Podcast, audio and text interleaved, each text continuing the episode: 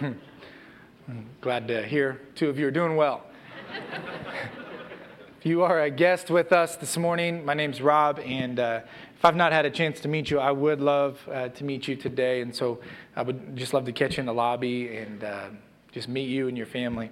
Uh, one of the things we ask everybody to do here on a regular basis is that Connect card that's in the seat back in front of you just filling that out sometime during the service really helps us. Um, and just to, to, make you aware, our elders meet uh, Saturday mornings for an hour and one Monday evening uh, a month to pray over all the prayer requests that you put on those cards. And so we just met yesterday morning, uh, elders and deacons here at the church, and we sat together and prayed over all the, the names on the list. And so we want to invite you uh, to fill that out, ask any questions about the church, and after uh, we're done toward the end of the service, there's going to be a tray that's passed, an offering tray, and you can just put the card in that tray and it'll get to us. Um, hey, one thing I want to make you aware of we're going to do a lot more announcements toward the end of the service, but one of the things that's coming up is uh, what we call Holy Week.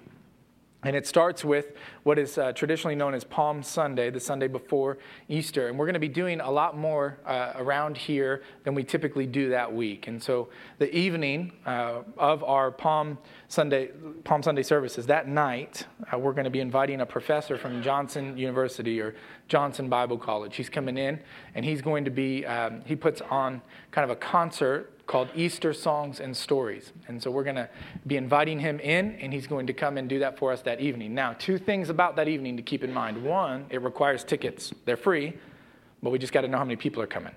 Um, and two, there's no childcare that evening. Uh, for that. Now, we have other events that week that do offer childcare, so keep that in mind as well. But here's my invite there's a card um, that has Holy Week on it and tells you everything that's going to be going on that week in the life of our church. I want to ask you to put that on your refrigerator or somewhere where you're going to see it and join us in beginning to pray for that week now and not wait. And so, if you would join us in praying for anyone that's going to be coming to New Hope, anybody that's volunteering in the multiple capacities, uh, that the message is clear uh, for safe travels for people that are coming in. Would you just join us in beginning to pray for that? But as we continue our series in the Gospel of Mark, I want to pray for us and we'll jump in. Father, thank you for meeting us in this place and reminding us uh, of your presence, God. Thank you that you give us access to your word, uh, that we can hear from you when we open your word. And so, my prayer, God, is that you would keep in the front of our mind and on our hearts what you want us to hear today. And if there's anything you want us to forget, just wipe it from our minds. We believe you can do this in the name of Jesus. Amen. In July of uh, 1961, one of the most famous football speeches ever given was delivered to the Green Bay Packers by their famous coach, Vince Lombardi, thank you. Vince Lombardi, I was just quizzing you. One person knew it. We're here together. All right, so Vince Lombardi delivered one of the most famous speeches to his team. And what I find fascinating is not only the speech, many of you may have read this or uh, have heard about this speech. What I find fascinating about the speech is the background. Eight months prior to delivering this speech to his team, the Green Bay Packers were in the championship game. Now, this is before the Super Bowl came about, so this is just a championship game in December of 1960. And during the course of that game, it kind of came down to the wire. And with 10 seconds left, all they had to do was uh, cover 10 more yards to score a touchdown and win the game, and they could not do it. So, eight months later, at the beginning of tra- training camp for the 1961 season, Lombardi gets 38 of the best football players in the world, the Green Bay Packers, and he lines them up and he has them all take a knee and he begins to deliver this speech. And he goes and he pulls out one of these and he says, Gentlemen, this is a football. And then he proceeds not just to have an opening line that was extremely basic, but he begins to go through all of the details about the game of football. Here are the rules for football. Here's how football is played. Here's how you conduct yourself. Here's how you run a play. Here's how you throw a ball. Here's how you catch a ball all basics, all fundamentals, to the point where uh, one of their, what we would call Pro Bowl, their all star receivers, Max McGee, interrupts him and says, Coach, hold on, slow down, slow down, you're going too fast. In an attempt to be sarcastic, but really somewhat offended that you'd have to cover the basics. Well, Lombardi just smiled and continued to give his speech on the fundamental basics of the game of football. Well, um, you know what he was doing. he was trying to remind a group of players that were more well informed and talented than anyone else on the planet. The 38, 38 of the best football players who knew the game better than anybody else in the world. He's trying to remind them in that moment that you can never fall too far from the basics, that you have to remember to always keep the first things first. Well, the 1961 season ended with the Green Bay Packers going back to the championship game, only this time, instead of losing, they beat the, the Giants 37 to nothing. 37 to nothing. Behind a coach who continually reminded his team to not fall too far from the basics, to keep the first things first. What does this have to do with Jesus, Rob? we're studying through the Gospel of Mark. And we're coming uh, up to an encounter that Jesus is going to have in chapter 6 today that is going to call us to pay attention. Like, hey, pay attention because you have to remember the basics. You have to remember to see Jesus the way he was intending us to see him, something that's a lot easier said than done. So in Mark chapter 6, Jesus is going to be coming to his hometown, a town where everybody knew who he was. They'd watched him grow up, they'd interacted with him and his siblings. They knew that he was a carpenter in town, the son of another carpenter. He's a very good carpenter. As a matter of fact, there is some history that supports the idea that Jesus, in his carpentry work, uh, many of the pieces of furniture that he created in his carpentry shop were used up to 100 years after the resurrection. It's pretty phenomenal. So they knew this carpenter, they knew him well, but they also remember that one day where Jesus came into the synagogue and he opened the scroll, and instead of simply reading it, he sat down, marking, hey, whoa, whoa, whoa, you're claiming now to be a rabbi that things are different. And from that moment on, everything with this kid we thought we knew changed. So Jesus is going to enter into his hometown and have an interaction with people very familiar with him. And Mark's going to tell us about it beginning in Mark chapter 6, verse 1. Now, Jesus has just got done raising Jairus' daughter. You remember David so beautifully taught us that last week that Jesus had just performed this incredible miracle. Now, coming uh, after doing that, he's going to be coming into his hometown. In Mark chapter 6, verse 1, he says this He went away from there and came to his hometown, Nazareth. And his disciples followed him.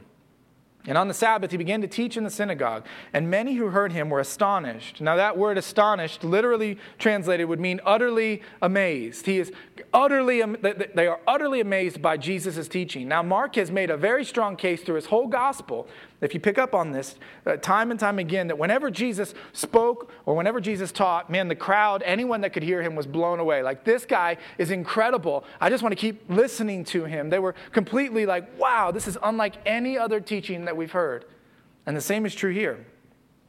But they begin to question wait a second, where did this man get these things? What is the wisdom given to him? Like, where did he get this wisdom? Look around. No one else has this kind of wisdom. How are such mighty works done by his hands? They would have seen and heard about some of these miracles. Is not this the carpenter, the son of Mary, the brother of James and Joseph and Judas and Simon? Are not his sisters here with us? after dwelling on these questions, they took offense at him. So, this is the second time Jesus has come to his hometown. The first time is recorded in Luke chapter 4. And Jesus comes to his hometown and begins to teach, and they're again astonished by his teaching. They're blown away. They're like locked in listening to him teach. But then they don't like what he says. They get offended by him then too. And there's a group of them that plot to kill him and they try to kill him. Well, he gets away from that. And this time he shows back up to town with 12 of his buddies. Not for that. but he shows up with 12 friends, and these friends had to be a little bit perplexed. See, the disciples had been traveling with him for a little bit. They they picked up on some things about him, but now he's going to his hometown and they're a little thrown off, I think, by Nazareth. Wait a second, Nazareth isn't even on a map. I mean, this is a small town, small town. Less than 200 people would have been living in Nazareth at this time. We know almost nothing about this town except that Jesus is from there. I mean, this is an easy to forget town. One of those towns that you could just go right through and realize, not realize that you just drove through it. Very, very small town. As a matter of fact, if you remember in John chapter 1, Nathanael, when told where the Messiah was coming from, really was perplexed. And he said, Nazareth. Can anything good come out of Nazareth? How could the Messiah of the world come from a town like Nazareth? But now Jesus, here he is, they've returned there. And he begins to teach. And after they're hearing his teaching, you got to pick up on some things here. One, they've been astonished by his teaching, but it didn't seem to be enough. And they're blown away by what they'd heard about all these miracles. Jairus' daughter, and he stood on the boat and commanded the, the storm to stop, and it listened to him. They're blown away by what they've heard about him, but that didn't seem to be enough either. And they begin to really ask questions like, how in the world? Okay, like to a degree, this is really cool, but at the, at the end of the day, this is Jesus. We know Jesus. He grew up in this town. How did he get so wise? Where did this wisdom come from? How's he able to do all these incredible things? Is he not just the son of Mary over here? Isn't he the carpenter? Like, what, where is this coming from? The miracles weren't enough, the teaching wasn't enough, and so they dwell on these questions. And verse 3 tells us that as they dwelled on these questions, they get to the place where they are actually offended by him. And the word used in verse 3 for offended is where we get our word scandalized or scandalous. They're actually scandalized by this. They are, they are deeply offended. The word could also be translated angry. The more they think about this, they're angry. Do you really think you're going to pull one over on us? You're going to insult us by saying our small town is this easy to forget place is going to be where Jesus came from? They're completely offended by the notion, just the idea that the Messiah would come from their town because nothing good came from their town. Definitely not the carpenter. What in the world is going on here? Now, I want you to see something, and you'll see the connection to our opening illustration here. Jesus here is being rejected by the people who were certain that they knew him best. I mean, they were absolutely certain. If anyone knows Jesus, we know Jesus. Like he grew up around us, we know him, and we are certain that we know him, and yet they still rejected him. What about us? I mean, what about those of us that say we're Christians and I've been following Jesus and I read my Bible and I, am a follower of Christ? And, and you might say, you wouldn't say it this arrogantly, but you might say to yourself, like, us Christians, like, yeah, those following Jesus, we got the corner on the market when it comes to knowing Jesus. We really know him. But the question this text is begging to ask is have you missed him? And all of your certainty that you knew him, have you missed him? You see, I'm convinced that until we come to understand the offensiveness of Jesus, that we're going to miss what it means to fully follow him. Let me begin to explain what I mean here. J.P. Myers says it this way He says, What is beyond dispute that in the ministry of two or three years, Jesus of Nazareth attracted and infuriated his contemporaries. He mesmerized and alienated the ancient world. He unleashed a movement that has done the same ever since and thus changed the course of human history forever. What he's saying is that Jesus, everyone that Jesus attracted, he eventually offended. Everyone that was drawn to him eventually in something that he said or something that he called them to, something that he wanted them to repent of, at some point along the way, the, the very Jesus they were attracted to is the very one that offended them. And Mark really lays this out for us. If you look at Mark chapter 3, in the, Gospel of Mark, Mark chapter 3, he tells us that the civic and religious leaders from Jerusalem take deep offense at Jesus. So these elites, now, these are the people that would be kind of like uh, influencers, okay? They're like people that, man, everybody wants to hear what they have to say. These leaders, these influencers, they are offended by Jesus. But he doesn't stop there. In chapter 3, he tells us that the Herodians and the Pharisees, they also not only were offended by him, but they plotted to kill him in Mark chapter 3 which is fascinating when you think about it in our day and age. That would be like saying the left wing and the right wing hate Jesus. They say, hey, I don't agree with you on anything, and I don't agree with you on anything, and I don't like you. Yeah, well, I don't like you. Just think politics, okay, in our day and age. Everything, boom, boom, boom, we don't like each other, but we can agree on one thing Jesus has to go. Like, I might disagree with you on everything, but the one thing we can't agree on is Jesus. We got to get rid of him. So you've got the elites, you've got the influencers, you've got the religious, uh, the powerhouse, all deciding we might not like each other and we might not agree with one another, but the one thing we do agree on is that we don't like Jesus and we have got to get rid of him. And now in Mark chapter 6, you come to Jesus' hometown. It's not the big city where all the religious leaders are. It's not the influencers. These are the, uh, this is the small town. These are the humble, hardworking, blue collar people, the people that are easy to forget. They're, they're easy to not keep on the forefront of your mind. Influencers is the exact opposite of what you would call this group of people. Their town not even on a map. And they decide, even though oppressed by those elite leaders and not agreeing with many things that their leadership was telling them, they could agree on this one thing. We agree. Jesus offends us. I don't know if you're keeping count, but that's everybody. Everybody was offended by Jesus. I mean, you've got big city, small town offended. You've got the elites that are offended, the humble, small town people that are offended. You've got the, the right wing and the left wing. Everybody is offended by Jesus.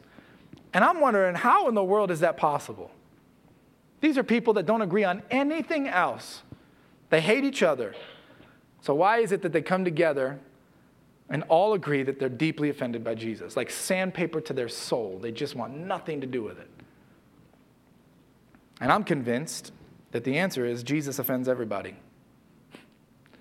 He just offends them in different ways. Everybody attracted to Jesus at some point gets offended by him. Uh, Tim Keller is a well known preacher and author, um, and he illustrates this well. I've taken his illustration and adapted it to our context, but it goes something like this.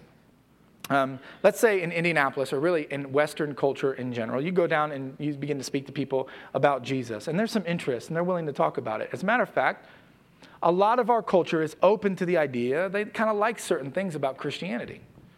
So you talk to some friends, and you realize, man, they love talking about grace and forgiveness and love. Those are all wonderful things. But then you begin to say, yeah, that's true, but Jesus also said he's the only way to God, and you can't get to God any other way in the world except through him. Whoa. I'm all good with grace, and I'm all good with love, but don't tell me exclusivity. I'm not okay with Jesus being the only way. That offends me that you would say that there's no other way. You see, but contrast that, not from a Western culture, but contrast that to an Eastern culture. And if you've had any uh, any opportunity to, be around Eastern cultures, one of the things that you'll know about them, and there's a high population of this at IUPUI in Indianapolis. And through some conversation, I've, I've experienced this too. They're not offended at all by their, the idea of there being just one God. They're okay with that. What begins to offend them is your conversation about grace, your conversation about forgiveness. You begin to say, hey, you have to forgive when you've been wronged. You have to forgive 70 times 7 according to Jesus. When someone hits you on your right cheek, you got to turn your left cheek to them. Not only that, you don't just have to offer grace, but you receive grace. You don't have to earn your way to God. Jesus has done things for you that you couldn't do for yourself. And they say, Whoa, whoa, whoa. How can you live like that? That offends me. You see, Jesus never distinguished between, hey, I, am more offensive over here than I am over here, and this group of people likes me more than this group of people, or man, uh, wealthy people, they sure do have a hard time with me more than poor people. He never distinguished anything about that. What you learn about this is every single place, every culture, every people group, at some point, they're offended by Jesus. And you think about it, if Jesus is from outside of this world and he comes into this world, then at some point there's something about this world that is a part of who you are that he is going to begin to offend. Every place, every mindset, every single culture at some point will be offended by Jesus. But my question is what is it about Jesus that the people in his hometown were so offended by? What is it that they missed? What is it that was that sandpaper to their soul? What is it that when yeah, Jesus, the carpenter, good guy, nice guy, but whoa, whoa, whoa, whoa, whoa, now we've got a real problem. And I think a close reading of the text reveals that their biggest issue would have been the ordinary nature of Jesus' message. That this ordinary guy that they'd seen most of their life could be the Son of God, the Messiah for all of humanity. See, their idea was that the Messiah would come and it wouldn't come from an, a carpentry shop. That the Messiah was going to come and he was going to rule in a very real, powerful uh, display of majesty. That the Messiah was going to come and it would never be in this ordinary way. They they never think that the Messiah is going to come from their small podunk town of Nazareth. There's no way. They were looking for something big, something exciting, something that was uh, energetic and made them feel good, something that you couldn't miss no matter what. So when Jesus comes and the idea that the carpenter from your town is actually the Messiah of the world that's offensive to us. I think it's fascinating. Uh, one scholar, I can't say his name, but if you want it, you can come see me. But he wrote an article called The Scandal of Jesus. He explains it this way He said, This ultimate salvation in all other religions is seen as somebody escaping the shackles of their humanity the shackles of our individuality, the physical embodiment, getting away from the ordinary human life of eating and drinking and sleeping and working. Every other religion says salvation means that we'll someday be released and liberated from the ordinary humanness and will be delivered into some sort of an existential, transcendent spiritual existence. But biblical salvation lies not in an escape from this world, but in the transformation of this world. You will not find hope for this world in any other religious system or any other philosophy of humankind. The biblical vision is unique. And the people in Jesus' hometown couldn't see it. They were struggling to see that Jesus doesn't just want us to pursue God's present in the extraordinary, but He wants to redeem the ordinary, everyday parts of our lives. This is what Jesus wants to be a part of. And look, can I be vulnerable with you this morning? I fear for the church. There's so much beauty and good that's going on, but I think sometimes we miss this because many of us say, when I come to church, I need to be wowed. It needs to be exciting. It's got music's got to hit me the certain way, and the, the teacher's got to be the perfect person. And, and man, it's just got to be this experience to the point where many churches are calling the gathering of God's people experiences. We've got to experience it. We've got to experience it. And this text is telling us no, Jesus wants to meet you in your ordinary, everyday moments of life. But the people in his town, they couldn't see that. Let's look at verse 4. Jesus responds to him A prophet's not without honor, except in his hometown, and among his relatives and in his own household. And he could do no mighty work there. It's not that he was incapable when you read that. That's not what he's saying. Mark is not saying that Jesus was incapable of doing a mighty work there. It's, they didn't want him to. They got to the place where what offended them caused them to reject him what they couldn't get their mind around, they did not want to be a part of, and so he could do no mighty work there except that he laid his hands on a few sick people and healed them. And then verse 6, so telling, it says, And he marveled because of their unbelief, and he went among the villages teaching. This is one of two places in the entire Bible where we're told that Jesus himself was amazed. Every other time, it's described that people were amazed or marveled at something. It's people that are marveling or amazed at Jesus. But this, and one other time, we're told Jesus himself was amazed. And I don't know about you, I want to know what amazed him. The first one is when this uh, Roman soldier comes and says, My son is sick, and I lead a lot of people, and I've, I know who you are, and so you don't even need to come. Just say the words, and I believe that you'll be able to heal him. You don't even need to show up. And he says, Man, I am, it says Jesus was marveled was in utter shock, amazed by the faith of this soldier. Then he's in his hometown. And now Jesus is completely amazed, blown away by their lack of faith. And so, the very thing we learn that amazes Jesus is either the faith we have or the lack thereof. And he's completely amazed by their lack of faith. You see, their own discernment about the way they think life should be about what they wanted prevented them from actually seeing Jesus. And now Jesus uses that moment of rejection as a really difficult teaching moment for his disciples. And he tells his disciples, like, hey, now I'm going to send you out two by two. This is verses 7 through 13. And he says, I'm going to send you out two by two. And I want you to go into these surrounding towns. And I want you to not take anything with you because you need to rely on me. And here's the thing you're going to be tempted to try to have success, but all I'm calling you to is faithfulness. Leave the success to me. When you show up, I want you to carry this offensive message of repentance, meaning my life is headed this way, but the good news that God has for you in Christ means that really some things need to change in your life. And that offensive message, you need to go town to town and tell people. And they might see some of the miraculous things that you're doing, and they're going to hear the teaching you're doing. And if you can find somebody who's willing to listen, you need to stay there as long as you can and disciple them. Because then when you leave, they'll disciple their friends, and it will spread naturally that way.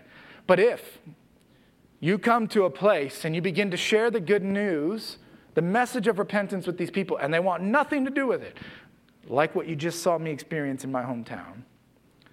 And you are to go to the outside of that town, dust off your feet, and keep going.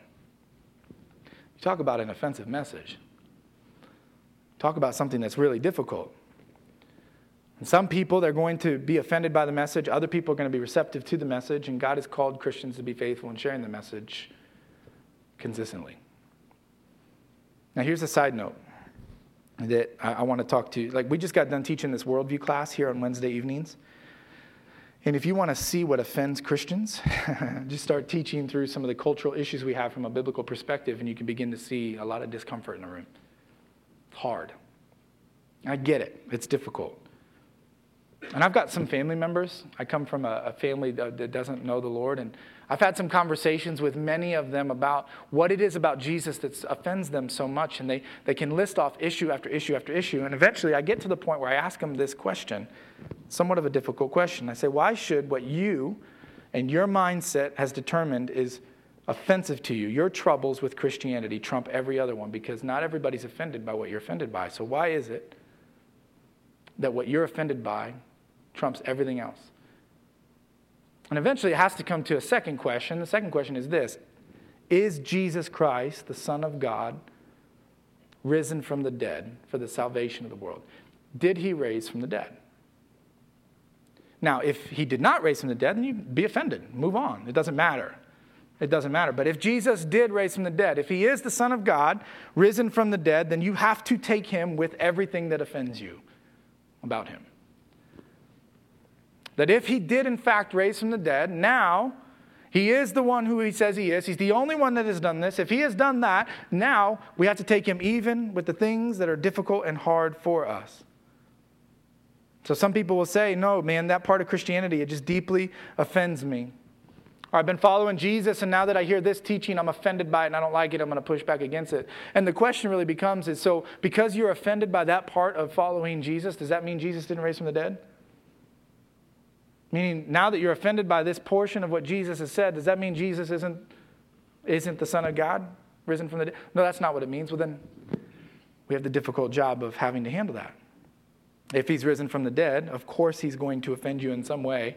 Remember what he said about the entire world. He said, This world hates me. And there's the whole reason he came was to save you from the part of the world that has infiltrated your heart. And so, as he begins to pry into that part that is a part of your heart, it will offend you. And it will be difficult. And it makes it very, very hard to preach. but maybe you're thinking, like I'm thinking, okay, Rob, well, Jesus goes to Nazareth, and he's dealing with people that don't, don't believe in God. Okay? And then he sends out his disciples two by two to these surrounding villages and towns. And when they get to this town with this message of repentance, they're dealing with people that don't believe in God, but I believe in God. I'm a Christian. I follow Jesus. And so this message is, must be really about my evangelism, my ability to go and reach the lost. And I would say to you, yes and no. It is about that, but it's also a message not just for those who are far from God, but those of us that are close to God. See, this message of missing Jesus, even though you're really close to him, even though you think that you can see him with clarity, the idea that we might still miss him is a real issue for Christians and non Christians alike. Now, I'm going to illustrate it for you using the Bible. Any preacher uh, worth his salt will tell you uh, that uh, the best way to illustrate Scripture is Scripture. It's the best way to illustrate it. So let me tell you why I think this is also a problem for Christians. In the book of Revelation, if you have a Bible, you can turn there, Revelation chapter 2. The Apostle John has been sent to this island called Patmos, and he is, he's been exiled there. Well, on this island, Jesus gives him a vision, a message to then give to the church. And so he records this message. This is the book of Revelation. He records the message that he has been given by God, and then he's going to send it to the churches that are in a region called Asia Minor, modern day Turkey. And the first town from Patmos that would have received the message is the port city, Ephesus. And it's in the message to the church at Ephesus, the message that Jesus has for them, that we learn ourselves here today in this culture, in this age, why this can become such an issue for us. Revelation chapter 2, verse 1. To the angel of the church in Ephesus, write the words of him who holds the seven stars in his right hand, who walks among the seven golden lampstands. I know your works, your toil, and your patient endurance, and how you cannot bear with those who are evil, but have tested those who call themselves apostles and are not, and found them to be false. I know you are enduring patiently and bearing up for my name's sake, and you have not grown weary. Now, Pause there. You get a message from Jesus like this, you're doing all right. The church is doing well. Like, he's, good job, guys. You're doing really well. says, when it comes to enduring difficulty, you guys are so patient and you represent me so well. When it comes to teaching, you have solid doctrine. You stand up for solid doctrine. You care about theology. You're just, you're doing so good in that realm. And when it comes to the way that you're living, man, you are behaving perfectly. You're doing all the right things when it comes to this church. There's very little, if any, hypocrisy. You guys are really following through in what you're doing. He's saying really two things Church, you're doing such a good job. You are believing the right things and you're behaving the right way. Now, if you were to leave this town and be moved for work or go somewhere else, you're going to be looking for a church to be a part of, you're going to look for these two things. I mean, we naturally would. I would. I want to be a part of a church. I'm going to say, what do they believe?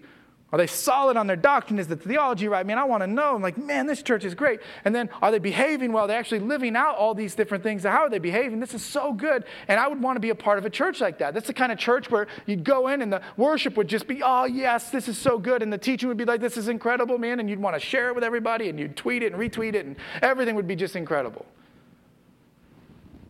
That's the kind of church he's describing in Ephesus. And then Jesus utters the six scariest words in the entire Bible. He says, But I have this against you. And it's as if Jesus is saying, Ladies and gentlemen, this is a football. You have abandoned. Notice he doesn't say lost. He says, You have abandoned the love that you had at first. You have been so wrapped up in making sure you defend the right beliefs and so wrapped up in your behavior that you have missed me. Saying you have lost the deep love that you had for me at first. You have been inches from me and miles away from me at the same time. That your church looks so good and you're believing all the right things and you're behaving all the right ways, but friends, you have missed the basic that God came into this world in the form of a man to save you from what you could not save yourself from, so he could have a dynamic, living, life giving relationship with you. He wants to know you. And I fear that if all we do is believe the right things, behave the right way, then he'll say to us, But I never knew you. In the first book he ever wrote, Max Lucado, my father in law, pointed me to this this past week uses the illustration of the crucifixion of Jesus. And he says, at the base of the cross, when Jesus was hanging on the cross, you had these soldiers. And the Bible tells us they're casting lots. They're literally gambling at the foot of the cross. And Lucado makes this incredible observation, and he says this He says, They were inches from the cross, from the crucified Savior, inches from him, and yet miles, miles away from him spiritually. Look, friends, they missed him in Nazareth and they missed him in Ephesus. What about here? What about in your home? What about in your marriage? Let's pray. Father, thank you for difficult reminders. For many of us, it's just easy to get caught up in what we're doing and forget to stay connected to you. And so we haven't been in your word and we haven't been praying and confessing our sin and walking in grace and stirring the things in our lives that remind us of how good you are and starving the things out of our lives that rob us of our affection for you. But God, you are good. Even when life is not good to us, you are good. And so my prayer is as we prepare our hearts for communion, for this moment, where we can, like Jesus told the church in Ephesus, we can repent. And we can begin to allow our hearts to get back to the very things we did at first when we had this life giving connection to you. May it be said of us, yes, we believe the right things and behave the right way, but we, we knew God. So we offer you these next few moments in the name of Jesus. Amen.